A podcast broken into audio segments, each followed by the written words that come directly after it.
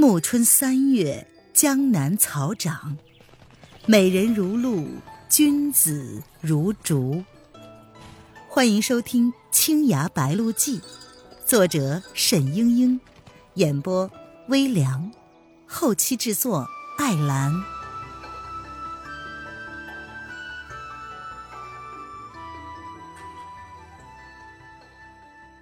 第三十五章。大闹婚礼，蒋灵谦坐在楼上，高声的道：“你还是快拿出解药来吧，这毒药好像是很厉害。等你跟我斗完，汤姆龙也就死了，你舍得吗？”薛莹莹呆若木鸡，跃下楼来，跪在了汤姆龙的身边，给他喂下解药，然后叫道：“师弟，你对不起我。”然后拔出一把剪刀，就向自己颈中插去。当的一声，剪刀被汤铁牙掷出的一枚铁蛋拨了开去。想死没那么容易，拿下它，我要废了这个贱婢的武技，慢慢炮制。慢着！蒋灵谦喝道：“汤铁牙，他是你徒弟，你就忍心了？”他看看呆立着的薛莹莹，冷笑着说：“哼。”你不就是想做这个心腹吗？好啊，我让你做。只见蒋灵谦长袖一甩，花冠从头顶上飞了下来，滚落在了阶下。又听见撕拉撕拉尖锐的裂帛之声。蒋灵谦撕下了身上的大袖衣，伸出了尖尖食指，狠命的把它扯成一片一片，一把抛到了空中。众人都被这一幕惊呆了。眼睁睁的就看着他把这华服变成了满天的花雨，所有的人都一动不动，只有薛莹莹乘机溜走了。飞花落定，蒋灵谦在楼檐上立起身来。原来他里面整整齐齐的束着乌衣，腰中悬着长剑，精心盘好的发髻已经甩了开来。长发乱纷纷的披在了肩上。娄迪飞盯着蒋灵谦的脸，心中忽然想起了一件事。怪道：“我一直觉得蒋娘子看着眼熟，原来长得竟然是像她。”一时间，娄迪飞的神思恍惚起来。汤姆龙服过解药，刚刚的清醒，慌不迭的说。娘子，你你不要因为我师姐，跟你师姐没有关系。汤姆龙，你拘禁了我半年之久，逼我嫁给你，我不过是借花献佛的，让你稍稍尝了点毒药，不算过分吧？到了这会儿，汤夫人还能不知其意？那么你是不想行婚礼了？蒋灵谦说：“从来就没有想过。”唐铁牙脸色铁青，喝道：“拿下这个犯上作乱的贱婢！”四个持刀大汉瞬间冲上了三楼，逼近了蒋灵谦，作势欲上。蒋灵谦嗖的一声拔出了清绝剑，也不见他是如何出手的，剑光闪处，当当当几声，四个大汉就从楼头跌落，滚落在了地上，嗷嗷直叫。蒋灵谦冷笑了一声，然后说：“。”汤铁牙，你的手下不行，你还是自己来杀我吧。他这已经是第二次直呼汤铁牙的名字了，已经无理至极。汤铁牙看着儿子独立未退，连站着都困难，不由得一拍案几站了起来。等一等，我有话要说。汤姆龙挣扎着站了起来，江娘子。你我的婚约是两家长辈早有约定的，并不是我逼迫你。我知道你心里并不情愿，但总是希望你体谅我的苦心。至少，我问过你多次为什么，你从来不曾回答过我。这须不是我的错。蒋灵谦居高临下的冷笑着说。我自己不想嫁给你，需要说理由吗？这时，旁边的客人早有忍不住的议论纷纷起来。李素平道：“蒋娘子，你错了，定者定也，岂容轻易反复？”宋飞宇也说：“你家大人为你议定了婚事，你就是汤家的媳妇了，哪有什么想不想嫁的？”蒋灵谦听他们叽叽喳喳了半天，烦絮不堪，大声的道：“好，我就告诉你，因为这世上另有一个人，我我已经答应过他了。”不是当面，而是在心里许诺。我这一生除了他之外，不能够有别人。汤姆龙颓然倒地，紧紧的闭上了眼睛，面如死灰。蒋灵谦见状，缓声的道：“汤君，我本来不配做你的妻子，也给你家惹了不少麻烦，很是对不住。”倘若你们收回诚意，休想！唐铁牙暴喝道：“你是我家的媳妇，竟敢与外人有私，家法当处死！”蒋灵谦气得脸色惨白，他叫道：“怎么说来说去还是你家的人？难道只凭你一句话，我就永世不得翻身吗？”哼！你生是汤家的人，死是汤家的鬼。好。好，我要说我是沉香社的人，你们也敢留我吗？厅内厅外一片哗然，谁也没有料到蒋灵谦还有这层身份。此言一出，他立刻成了所有人的敌人。性急的人已经拔出了兵器。娄帝飞本来还琢磨着如何带他脱身，此时也犹豫了。唐铁牙愣住了，旋即哈哈的狂笑道：“哈哈哈哈算你厉害！卢琼仙手下的妖女，的确是不配做我家的人。众位朋友，妖女已与我家了无瓜葛，待老夫杀了他，给大家助助酒兴。”汤铁牙脱下了长袍，挠身而上，一双铁爪向蒋灵谦的天灵盖照了下去。竟是立时要取了他的性命。蒋灵谦早就在凝神准备着，长剑在头顶一轮，削向了汤铁牙的手腕，同时一个翻身，右脚飞出去踢向汤铁牙的脸颊。汤铁牙急忙回手抓住他的脚踝，这时蒋灵谦却早已经腾起了轻功，踏着汤铁牙的肩膀飞了过去，落在了他的身后，正是一招。半壁见海日。汤铁牙这一恼羞成怒，可是非同小可。他转过身去，两只手掌像蒋灵谦冰雹一般的砸了下去。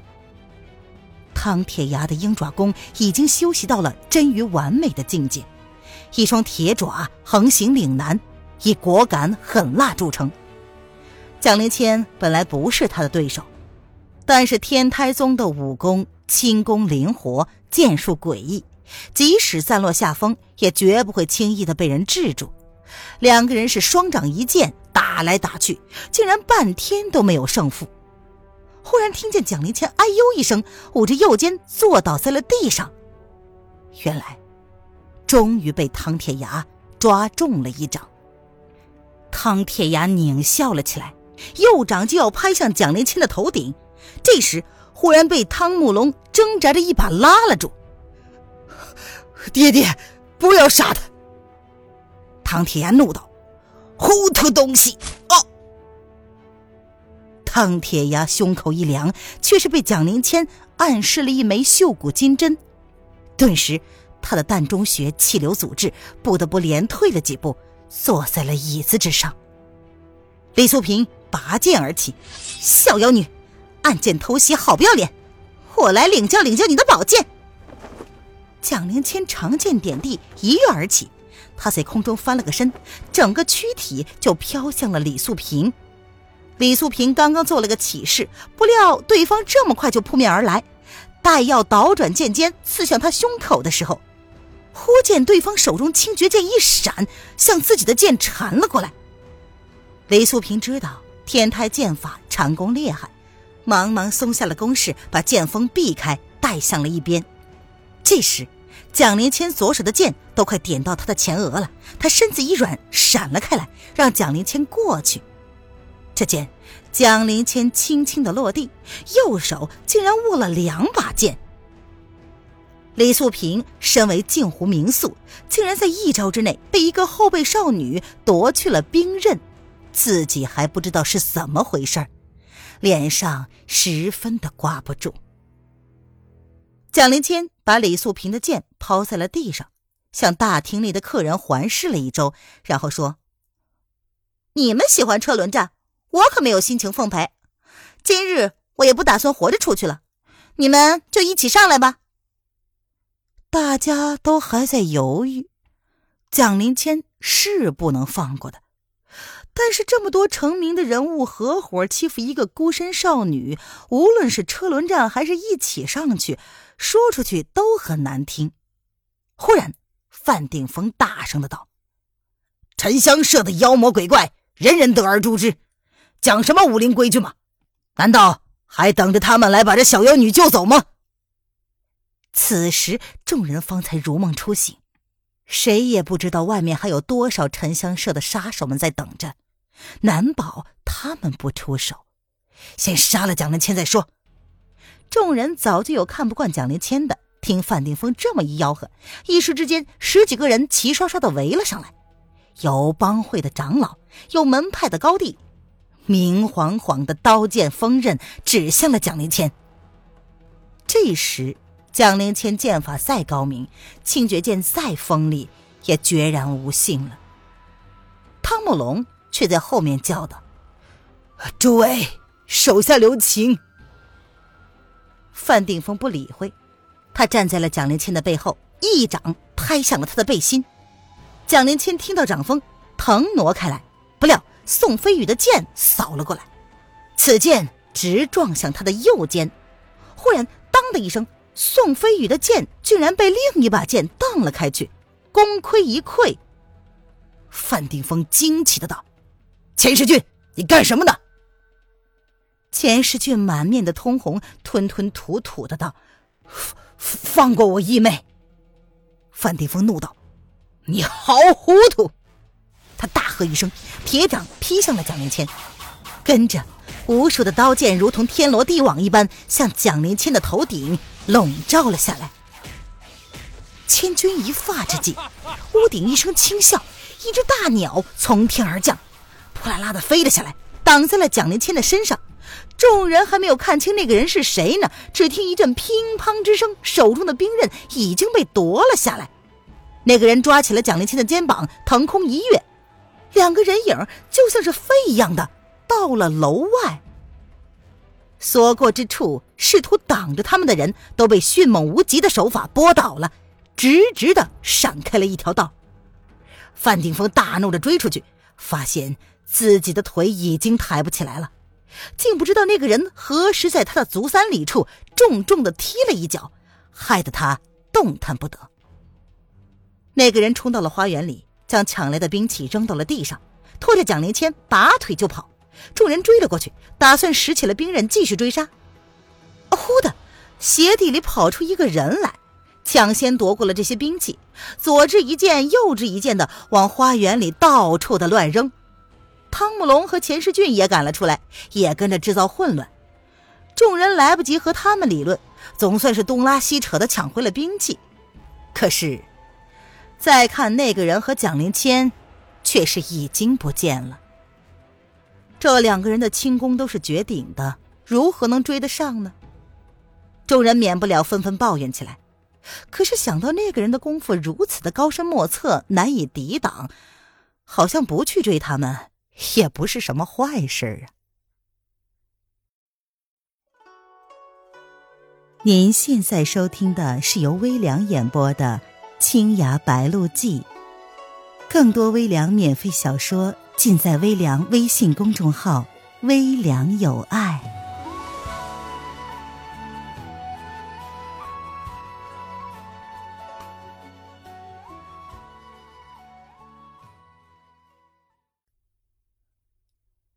娄迪飞自己也不知道，为什么自己会冒险救出蒋灵谦。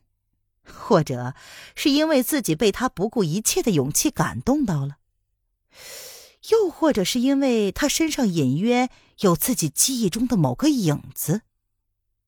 反正蒋灵谦是三岁宫的仇人，应该由三岁宫的人发落，而不是什么被莫名其妙的乱刀分尸。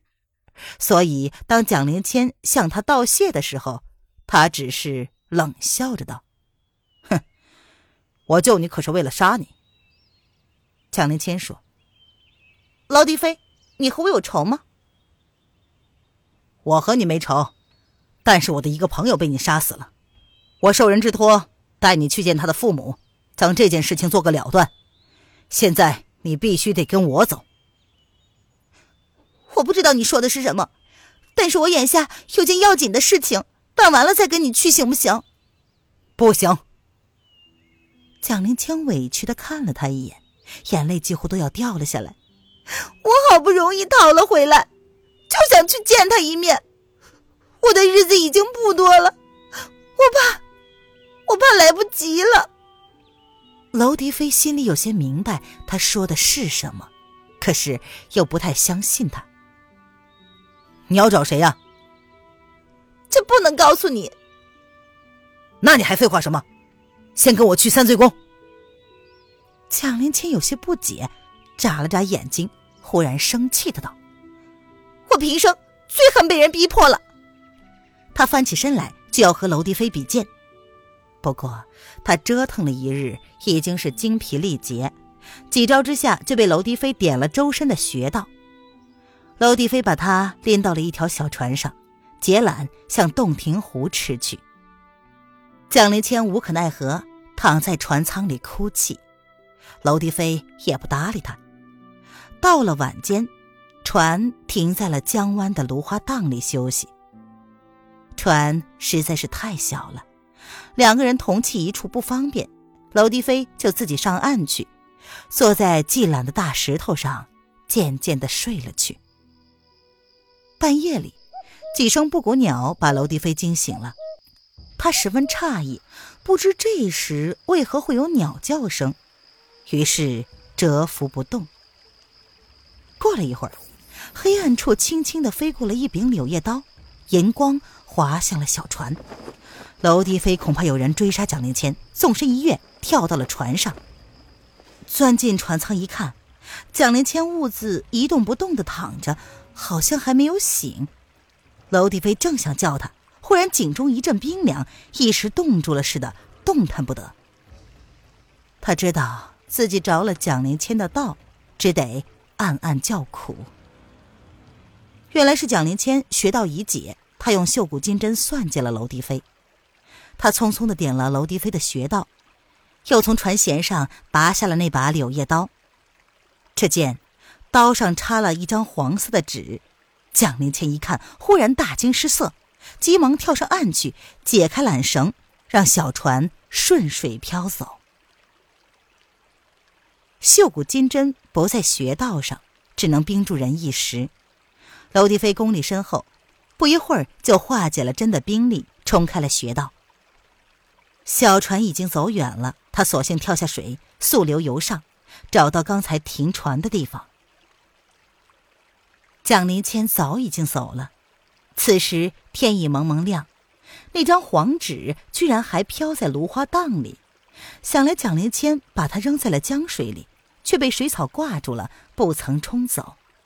娄迪飞大喜过望，赶快的把纸捞起来，字迹尚可辨认。他读过一遍，竟然吃了大大的一惊，再也顾不了别的什么，急忙向洞庭湖。三醉宫赶去。亲爱的听众朋友，本集播讲完毕，感谢您的收听。